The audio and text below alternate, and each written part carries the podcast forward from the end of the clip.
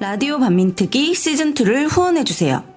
벌써 라디오 반민특위 이름으로 여러분들을 만나뵌 지도 꽤 오랜 시간이 흘렀네요. 어머! 근데 출연료를 한 번도 못 받았어요. 물론 저는 출연료 없이도 애청자 여러분과 만나고 싶습니다.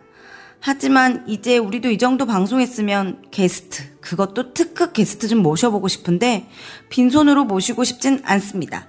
애청자 여러분, 과거와 현재, 현재와 미래를 조명하는 특급 역사방송 라디오 반민특위를 후원해주세요.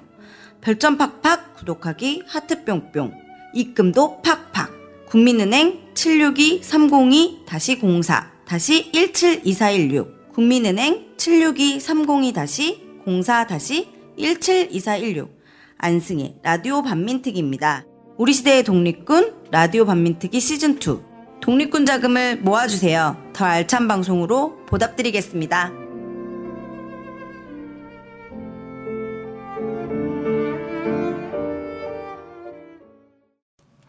근데 이 사람이 외교통상부 통상교섭본부에서 통상교섭 조정관이 됐는데 상당히 좀 한미 FTA와 관련해 가지고 여러 가지 내용들이 좀 많이 나왔습니다. 김현종 통상교섭본부장은요. 버시바우 당시 주한미 대사에게 전화를 해 가지고 당시에 한국 정부의 약제비 적정화 방안 발표라는 게 있었어요. 약제비를 적정화 방안. 이게 유시민 씨가 보건복지부 장관 하던데 그때 이제 추진했던 내용이에요. 약제비를 이제 조정하는 문제인데 이것을 미국에 미리 알린 거죠.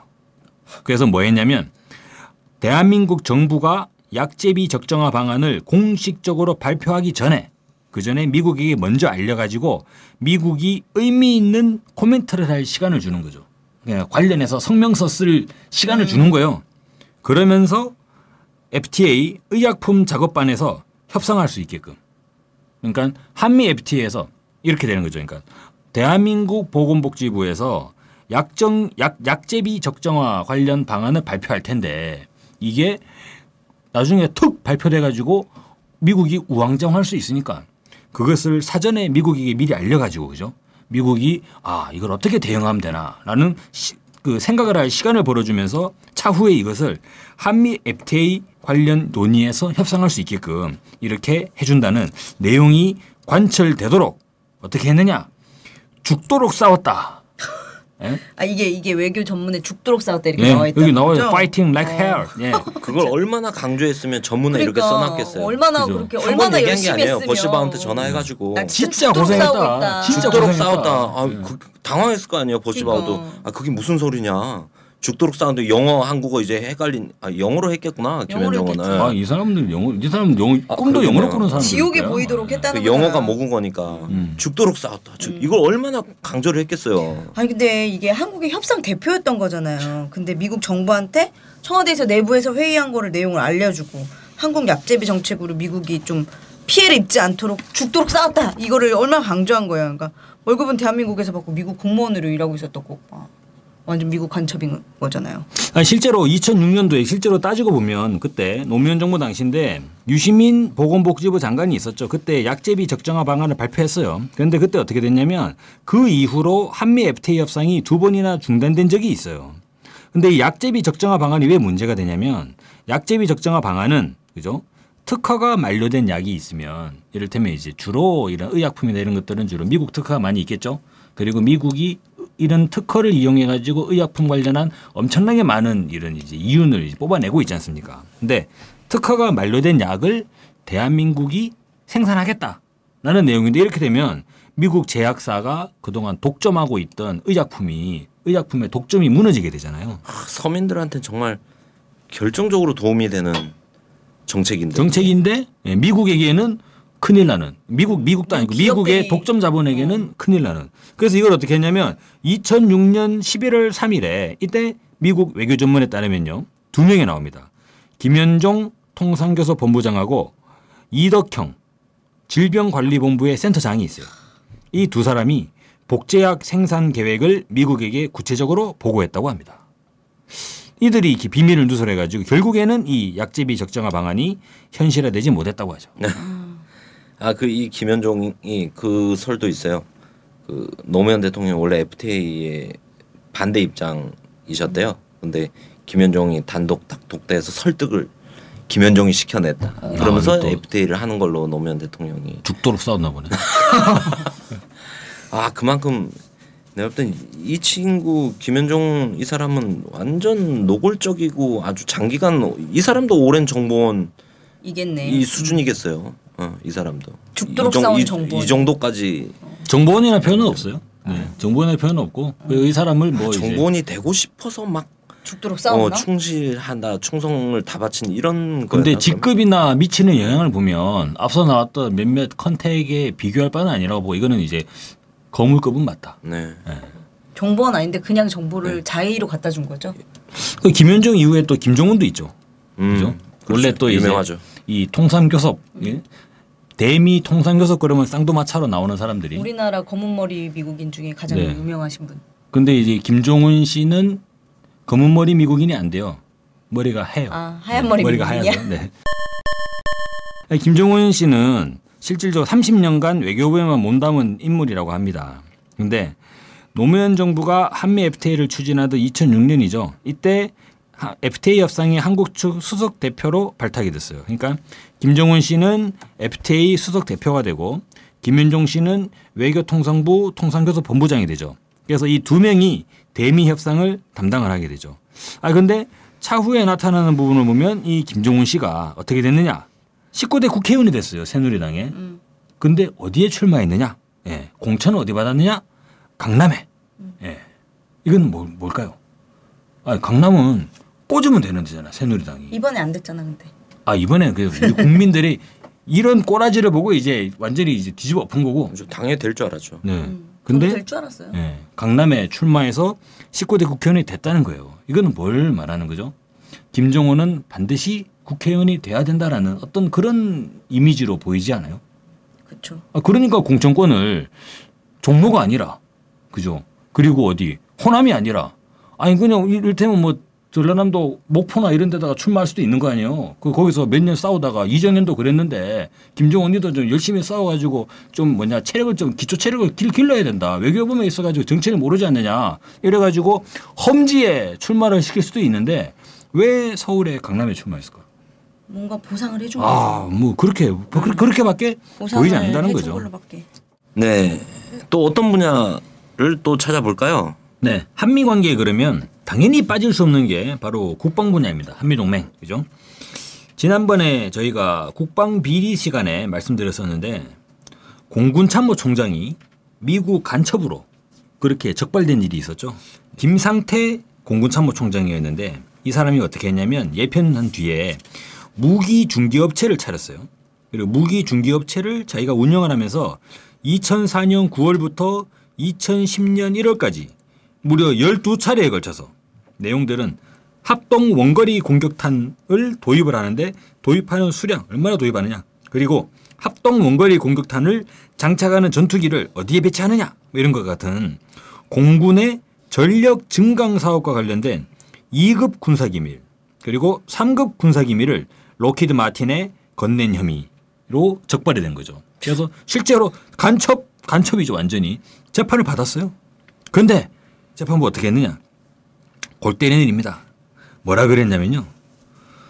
징역 10월에 집행유예 2월. 징역 10월에 집행유예 2년. 뭐라 그랬냐면 군사 기밀 중 대다수가 언론에 공개돼서 국가 안보에 실질적인 해악이 끼쳤는지 잘 모르겠고 보기 어렵고 그죠. 또 그다음 참모총장으로 오랜 기간 공군에 복무하면서 국가를 위해 봉사한 점을 고려했다. 아, 이런 놈이 뭔 봉사를 했겠어요. 아, 근데 말도 안 되죠. 참모총장 할 때도 말아먹은 게 있을 텐데. 말도 안 되지. 이게 어쨌든 간첩 혐의가 드러난 거잖아요. 정보를 줬다는 것도 미국은 이거보다 미약해도 10년을 때리는데. 네. 근데 이거를 더 엄하게 처벌해야죠. 공군 참모총장 자기 지위를 이용해가지고 이런 간첩질을 한 건데. 근데 윗대가리니까 봐준다 이런 거잖아요. 결국에는. 이 사람은 저기 생기역 간첩도 아닌 거예요. 그러니까요. 먹고 살려고 정보 팔아가지고 정보 장사하는 것도 아닌 거예요. 공군 참모총장이면은 그 명예가 있잖아요. 연금도 나올 거예요. 그리고 일단 장성인데 그죠? 군인연금 빠방하잖아요. 먹고 사는데 지장 없다니까. 근데 이 사람은 왜 이렇게 했을까? 아 진짜 그런데 어찌하여 오히려 더 가중 처벌을 하면서 사회에 일벌백계로 삼아야 되는 거 아니에요? 그렇죠. 아니 그래야지 차후에 국방부 군 출신의 인사들이 야 저거 미국 군수업체에다 정보 넘기다가는 인생 조지는구나 이렇게 될 거 아닙니까? 근데 아니 징역 10월에 집행유예 2년이면 야 진짜 저 갖다 줄만 하네 이렇게 되는 건가? 걸린 게 2급 3급일 거예요 지금 걸린 게. 네. 더한 것도 넘겼다. 그죠. 맞습니다. 아니 실질적으로 그래서 미국 간첩은요 이 한 가지 코드가 있어요. 이번에 김상태 참모총장 예를 보면 잡혀도 크게 처벌받지가 않아. 아니 국가보안법 국가보안법 잡히면 어떻게 돼요? 작살나잖아요. 여기 계시네. 작살나신 분. 10년간 수배. 그래서 아이 뭐 작살나잖아요 완전히. 근데 작살은 전 지금 멀쩡합니다. 근데. 아 그렇습니까? 네. 네 알겠습니다. 미국 간첩은 잡혀도 크게 처벌받지가 않아요. 네. 그래서 어떻게 됩니까? 이게 구조적으로 그죠? 구조적으로 만약에 하면 엄청난 부와 엄청난 명예 그리고 나의 어떤 뭐 엄청난 뭐 승승장구가 보장이 되고 만약에 걸려도 별 탈 없어. 아 그러면 사람들 어떻게 되겠어요? 점점 구조적으로 그죠? 이게 많아지고 경쟁이 더 심해지는 상황으로 가는 거죠. 아까 얘기했던 거네요. 종미에는 이유가 있다. 네, 종미에는 이유가 있어요, 진짜로. 네, 뭐 이런저런 뭐 한국에 박혀 있는 이제 미국의 정보원, 스파이. 뭐 간첩 뭐 이렇게 살펴봤는데요. 지금 이제 살펴볼 사람 백성학이라는 사람입니다. 이 사람은 또 차원이 좀 다릅니다. 이 사람은 좀 더 종합적이고 좀 더 은밀하고 좀 더 하여간 한번 보십시오. 지금까지 이야기한 인물을 뛰어넘는 거의 최대 거물 다른 차원입니다. 만약 이 사람보다 더 거물이 있을 수 있다고 생각해요. 밝혀진 게 이 정도라는 네. 거든. 근데 이 사람 하나만 봐도 소름이 끼칩니다. 백성학 한번 살펴보겠습니다.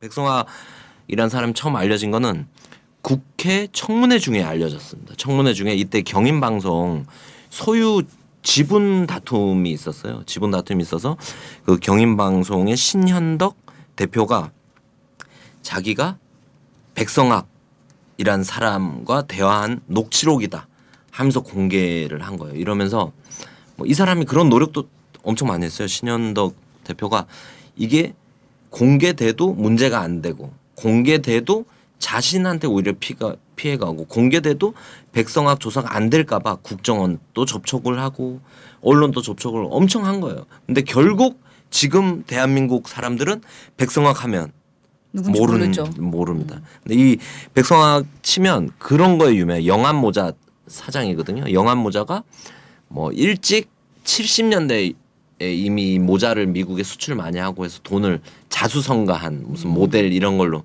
70년대 우리나라가 모자 가발 팔아서 돈 많이 벌었잖아요. 네. 그때 이제 성공한 대표 모델로 얘기되는 사람이거든요. 그 녹취록 테이프가 인터넷 찾아보면 육성도 있거든요.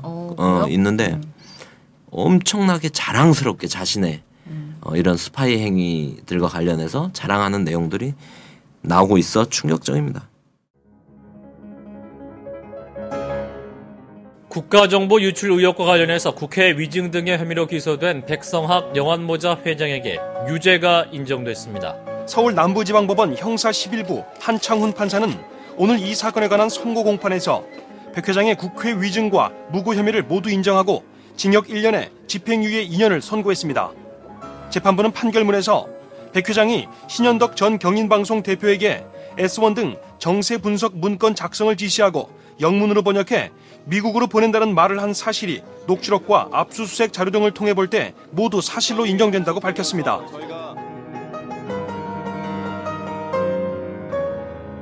그 사람하고 나하고 알긴 알았어도 알기는 그 사람 내 죽이면서 중간에 알았는데 결국 우리가 무슨 일이었는지 몰랐어. 얼마나 며칠이든 무서운 놈들. 그 나중에 우리하고 둘이 붙여놓은 게 아마 86년인가 95년인가 처음엔 그런 일도 안 하더라고요. 다른 사업으로 붙여놓고 그 다음 한 사원이 있다 91년부터 중요한 일을 시키다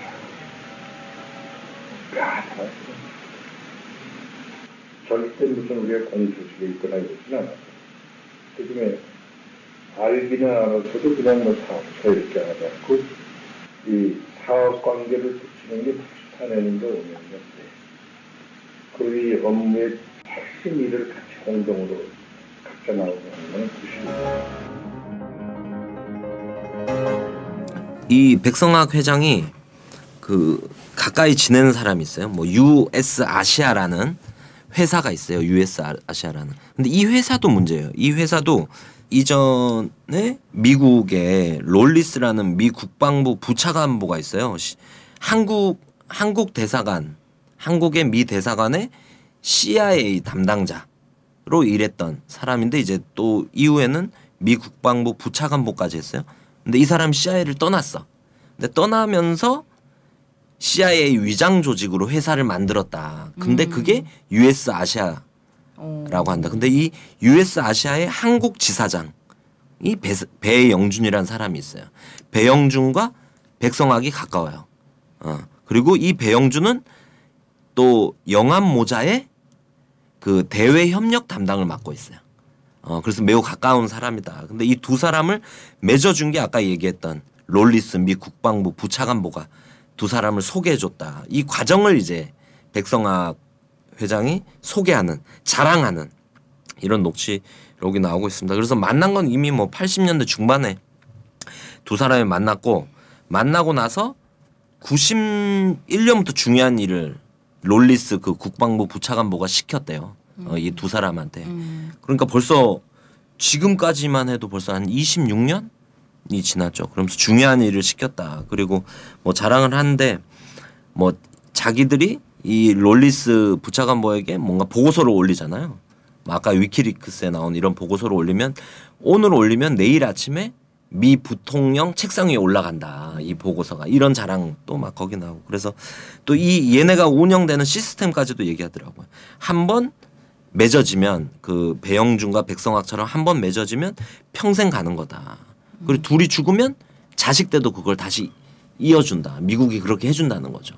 자기들도 그래왔고 이 일은 대를 물려가면서 하는 거다. 그래서 이 패밀리 커넥션은 월드와이드라고 자기가 자랑을 해요. 세계적으로도 넓다. 이 가족 간의 커넥션 관계 자체가 뭐 이렇게 하고 배영준 아들하고 백성학 둘째 하고 이미 또 일을 같이 하고 있다. 이게 무슨 유산도 아니고 대물림으로. 그러니까 간첩질 자체를 대를 이어서 한다는 거예요.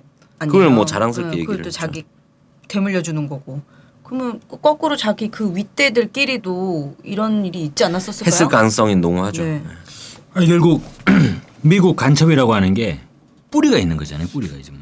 대를 이어간다는 게 자식 대를 간다면 이제 선대로 갈 수 있는 거니까.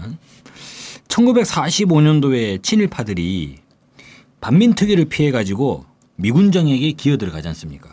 그때부터 시작된 거 아니에요? 그러니까 이 간첩의 뿌리를 찾아보면 아니 해방 이전에 미국의 간첩이 뭐 있을 수는 있겠죠. 근데 그렇게 뭐 광범위하게 형성된다고 보기 어렵고 해방 이후에 1945년도 이후에 해방이 되고 친일파들이 숨었다가 미군정으로 들어와 가지고 미군정에서 이제 다시 활약을 하기 시작하지 않습니까? 그때 뭐 했을까? 이 친일파들이. 맨 먼저 미국에게 대한민국의 정보를 넘기지 않았겠어요? 네. 넘겼을 거 아니에요. 이때부터 시작된 거 아니냐. 이 백성학의 이야기를 보면 그러니까 누구 일 잘하는 애들 그러면 다시 맺어주고 자식을 놓으면 자식들도 맺어주고 예? 그게 백성학의 진술에 나오는 게 아닐까? 이런 생각이 드는 거죠. 사실 저희가 지난 시간에 여운형 선생님 편 방송을 했는데 그죠? 그때 왜 한민당 계열의 친일파들이 여운형 선생에 대해서 하지에게 왜곡된 브리핑을 해가지고 친일했었다고. 네, 하지 그랬지 않습니까? 야, 이것도 따지고 보면 그죠? 당시에 뭡니까? 이 친일파들이 간첩질한 거예요. 아, 이게 실질적으로 그래서 대한민국은 간첩 세상이다. 사실 이건 시간의 영역으로 봐요. 1945년부터 2016년까지 그죠? 각 분야별 영역을 보세요. 정치, 경제면 경제, 군사면 경제, 뭐 군사면 군사, 사회면 사회, 각 분야에 이르기까지 다 있네 다.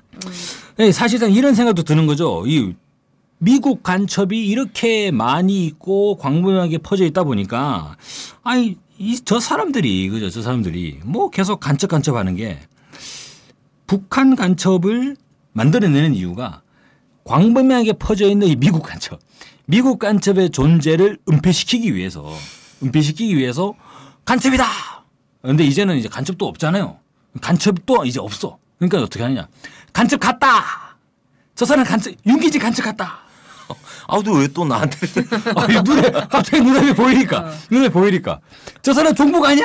이런 식으로 그죠? 계속 그러니까 자기네들의 이렇게 광범위하게 퍼져 있는 이런 종미 성향을 가리고 숨기기 위해서 그죠? 있지도 않은 종북 논란들을 만드는 그런 거 아닌가?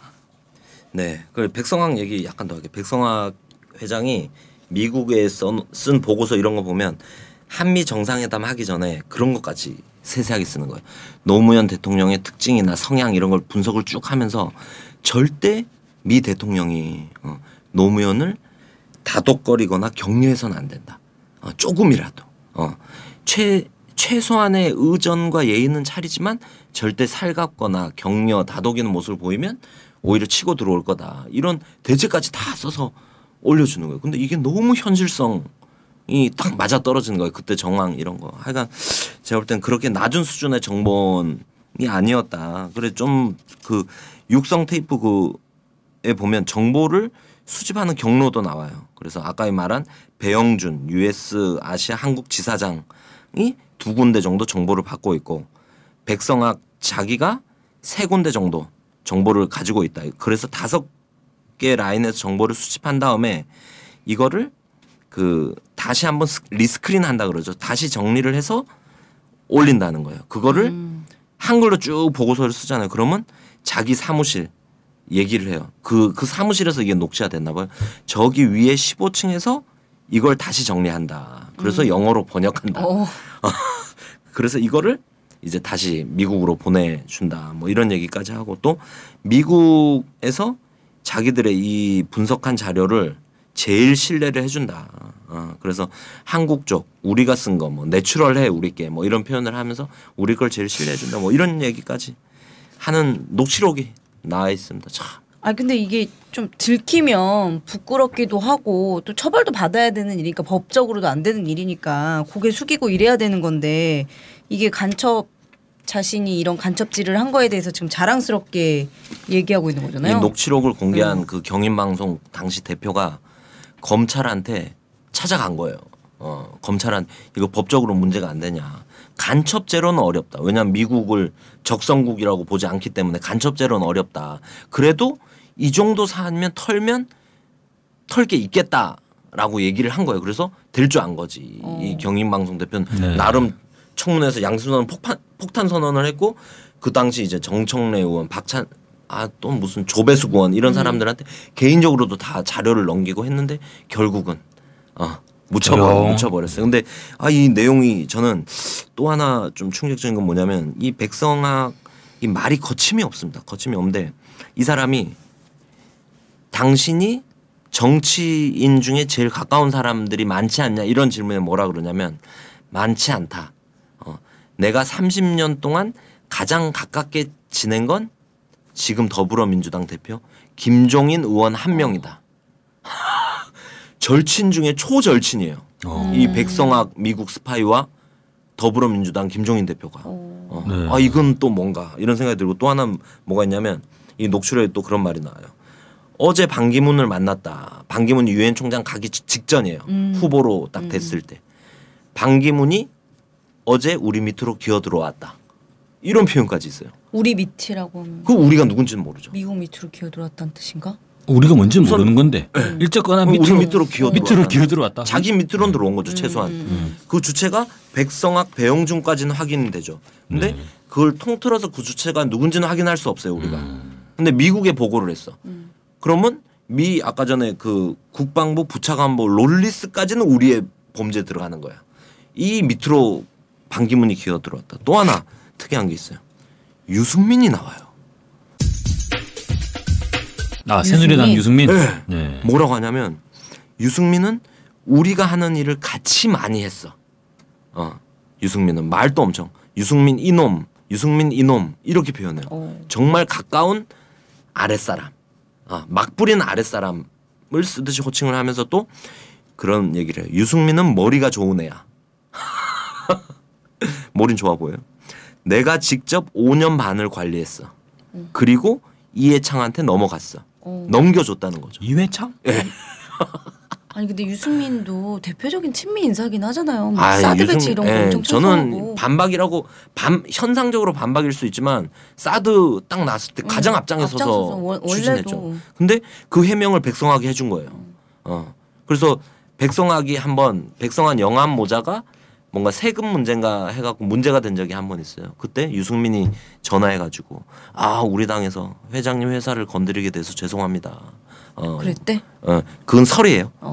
설이 그런 것까지 나오고 있고. 하여간 뭐 그래서 이거 대단하지 않습니까? 유승민도 대단하고 방기문도 대단하고 김종인도 대단하지만 이것들을 다 이 정운찬 전 총리와도 관계설이 나와요. 용돈을 1,000만 원씩 줬다 뭐. 아니라고는 하는데 이게 인터넷 치면 설로 설 많이 나와요. 매우 많이.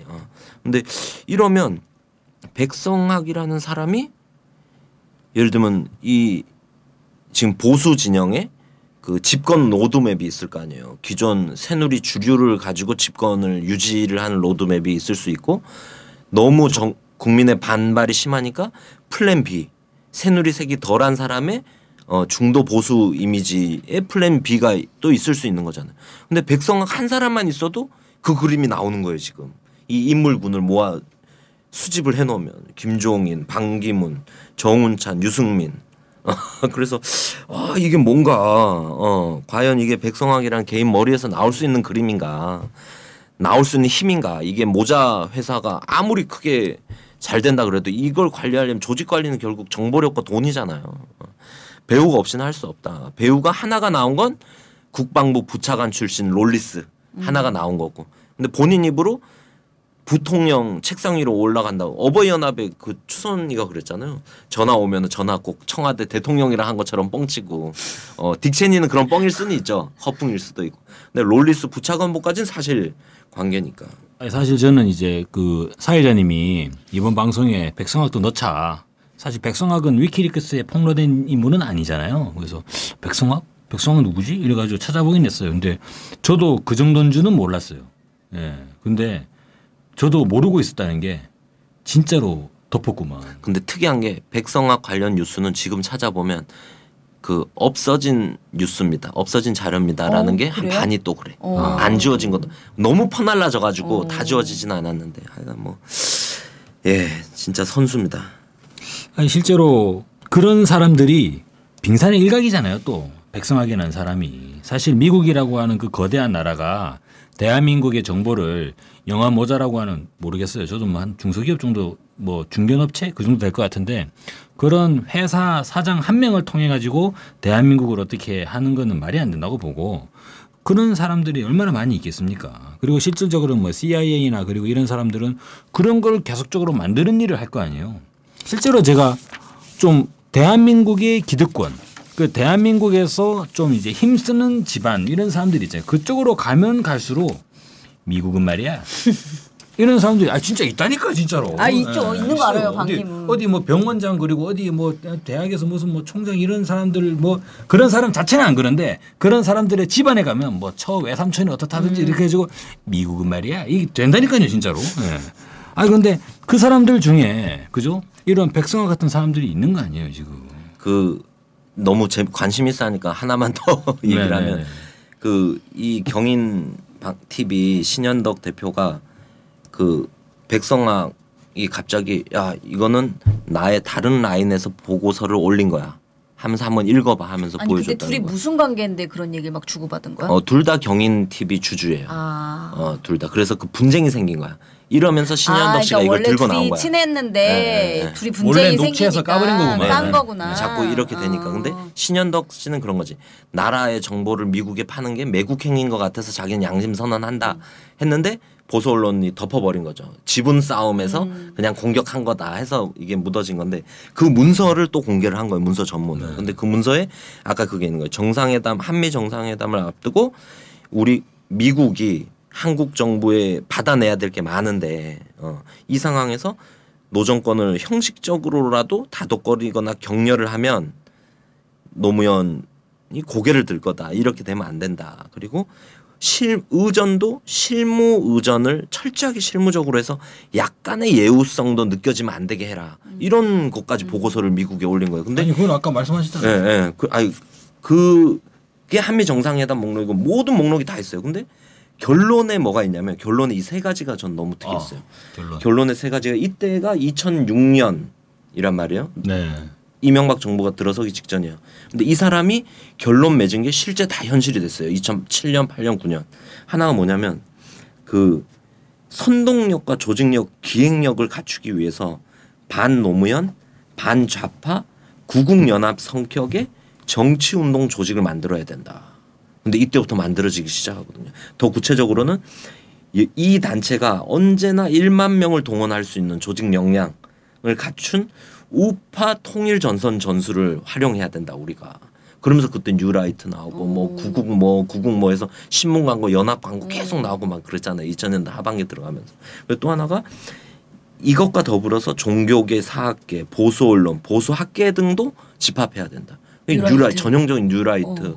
그때 뭐 자유주의 연대 뭐 이런 거 있잖아. 근데 이 사람이 뭔데? 이 사람 결론대로 실제 한국 사회 보수 구구 진영이 재편이 되고 운동이 되고 조직이 되고 실제 그렇게 움직였다.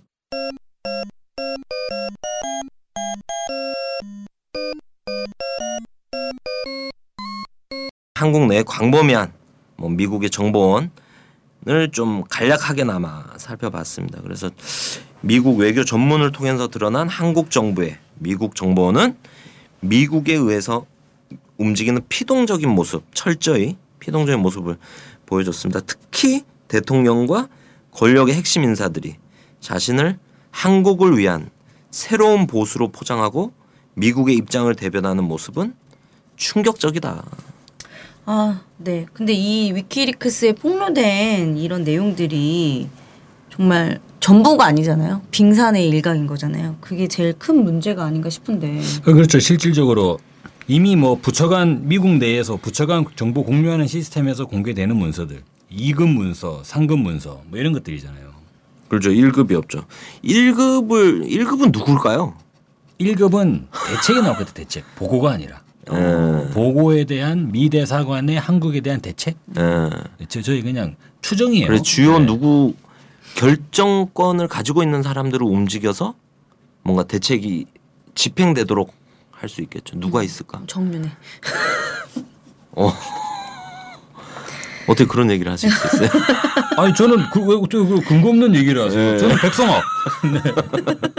아 재작년에 막 그런 논쟁도 있었잖아요. 뭐 정윤회는 네. 중국에 약간 가까워서 공격을 받았다. 네. 주류 친미 집단에게 정윤회가 그래서 약간 단도리가 되는 상황 아니냐 뭐 이런 얘기 있어서 오히려 좀 반대 상황일 것 같아요.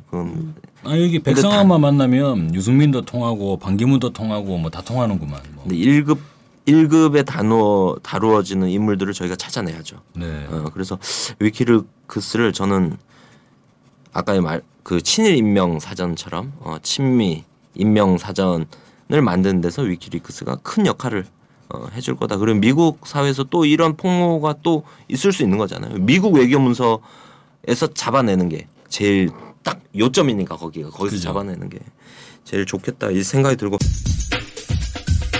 저 그것도 특이하더라고요. 이번에 그냥 미국 CIA 이러면서 자료를 보다 보니까 그 4.19 그 5.16 쿠데타 일어났을 때 장면이 피신을 했어요. CIA 그 친구네 집으로 했다면서요? 네. 아니, 너무 특이하잖아요. 그래도 명색이 총리였는데 총리가 차지철이 협박을 한 거예요. 잡으러 오겠다. 그러니까 밤에 급하게 차를 몰아서 도망을 가. 그럼 보통 어디를 가? 국방부? 그런 데를 가든 아니면 뭐 미국에 가더라도 미 대사관에 가든. 맞아. 대사관 같은 데 가야 되는데. 이거는 사실 러시아로 도망가 아간판첩보다도 못.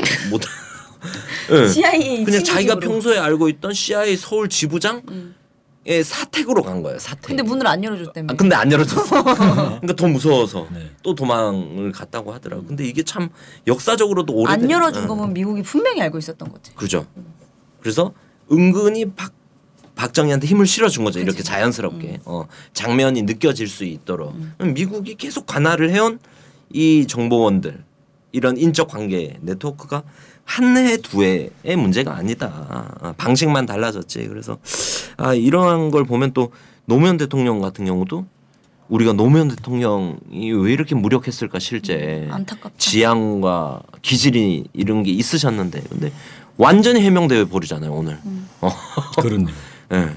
최측근 보좌관들이 노무현을 위해서 싸운 게 아니라 미국을 위해서 싸웠잖아요. 죽도록 그것도. 근데 난 이것도 무섭더라고. 버시바우가 임기를 마치고 미국에 가기 전에, 노무현 대통령도 대통령 임기를 마치고 봉하에 있을 때, 계실 때 버시바우가 노무현 대통령을 찾아가잖아요. 그때 뉴스 엄청 많이 나왔잖아요. 그래서 버시바우 되게 역시 친한 파다. 그리고 진보 대통령도 만나고 돌아가는구나. 근데 그것도 위키리크스에 나와요. 그 보고가.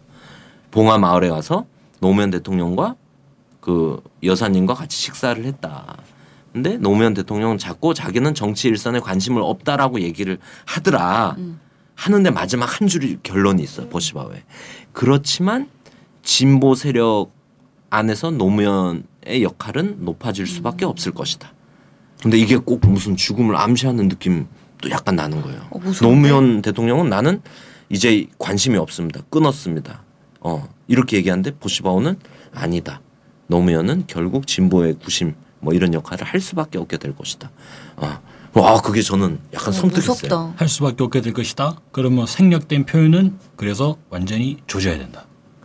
그런 1급 문서에는 또 다른 표현이 있지 않았겠는가 이런 생각이 듭니다. 생략된 표현에 대한 상상. 네, 그래서 뭐 하여간 뭐 슬픈 얘기지만 저희가 반드시 알아야 되는 얘기를 나눴습니다.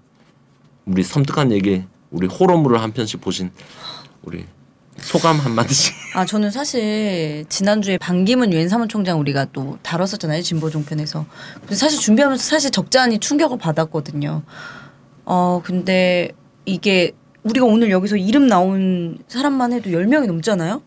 너무도 광범위하게 퍼져 있고. 저희는 넘볼 수 없는 고위직에 있는 분들이죠. 다. 너무 광범위하게 펴져 있고, 특히나 또 노무현 정부 때 굉장히 심각하게도 많이 있고, 외교 전문들이 대다수가 또 그때 작성이 됐다고 하고, 그리고 또 이 그 간첩 백성학과 가까운 인물 뭐 유승민, 김종인 이런 사람 이름 나오니까 너무 섬뜩한데 이게 너무 잘 알려져 있지 않아서 걱정이 되는 마음도 좀 있어요. 그래서 아까 우리 순결남님이 이거 영어 전문 분석하는 거 하시겠다고 했는데 그래서 제가 꼭 그 영어 사전 하나 사드리려고요.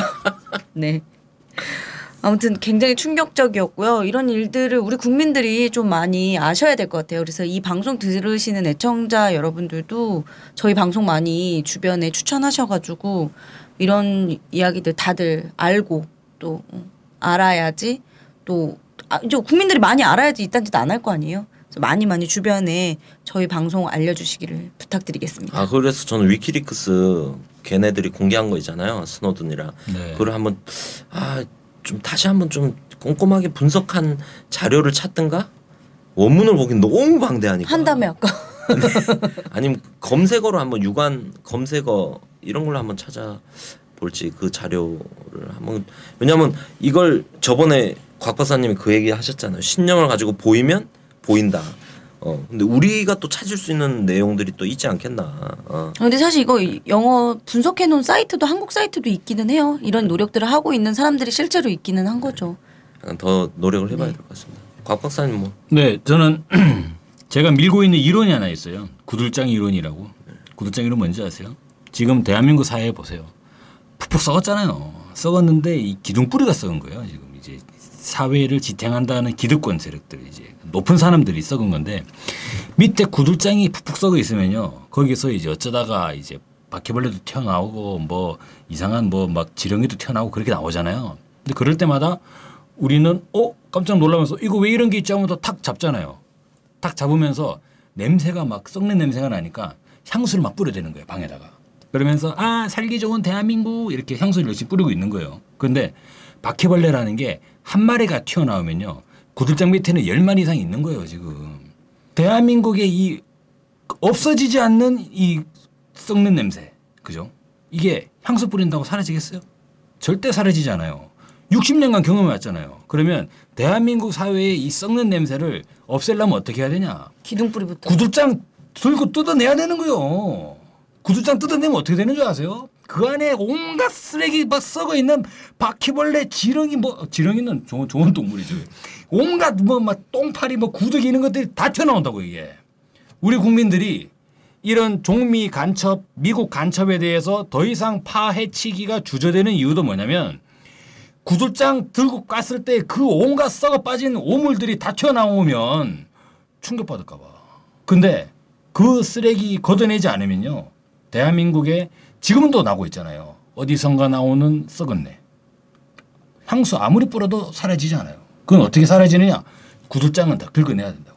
그 썩어 빠진 오물들을 아무리 그 막 바퀴벌레 구더기들이 튀어나오더라도 한번 각오하고 그죠? 단단하게 대수술해야 된다.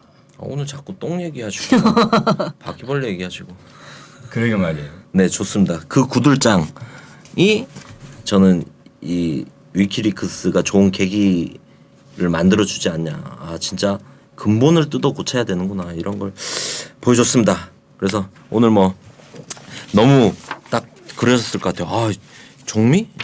종미에다 간첩? 아 도대체 무슨 얘기를 하려고 이렇게 시작을 세게 깔지? 하셨던 분들도 제가 뭐 저는 뭐 죽이자는 건 아닙니다. 저희가 이상한 놈들이고 나쁜 놈들이고 저희는 처벌하자는 진짜 거예요. 아유 그러잖아요. 저희 국민들도 아유 죽일 놈들 이런 마음이 안 들 수가 없는 행위들을 많이 살펴봤습니다. 그냥 화만 내지 마시고 더 저희가 앞장에서 더 연구하고 파헤쳐 볼 테니 함께 라반트과 함께 같이 투쟁!